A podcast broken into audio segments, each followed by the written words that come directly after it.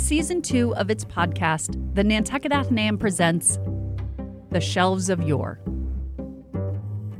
In the next 8 episodes, I sit down with Reference Library Associate Jim Borzillari. We discuss some of the books and materials that graced the shelves of the Athenaeum in the 19th century. We know they started out with 1,000 books, but they definitely increased that as time went on. And the best sign of it is the catalog of 1841.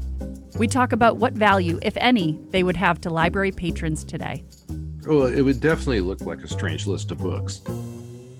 We cover exploration. He got into the Navy and he was about 10 years old. He was relatively young when he was given command of the Blossom and sent out. Health and science. He was very, very enthusiastic on his support of phrenology. He just saw it of a piece with everything else he was studying. And more. Now people are sort of focusing on aspects of their lives that had nothing to do with what they might consider their careers or their professions. I'm Janet Forrest. Join me for season 2 of the Nantucket Athenaeum podcast, The Shelves of Yore. It's sort of a strange idea, but if we were looking over their shoulders to see what they were bringing out, would it be the books we would have picked?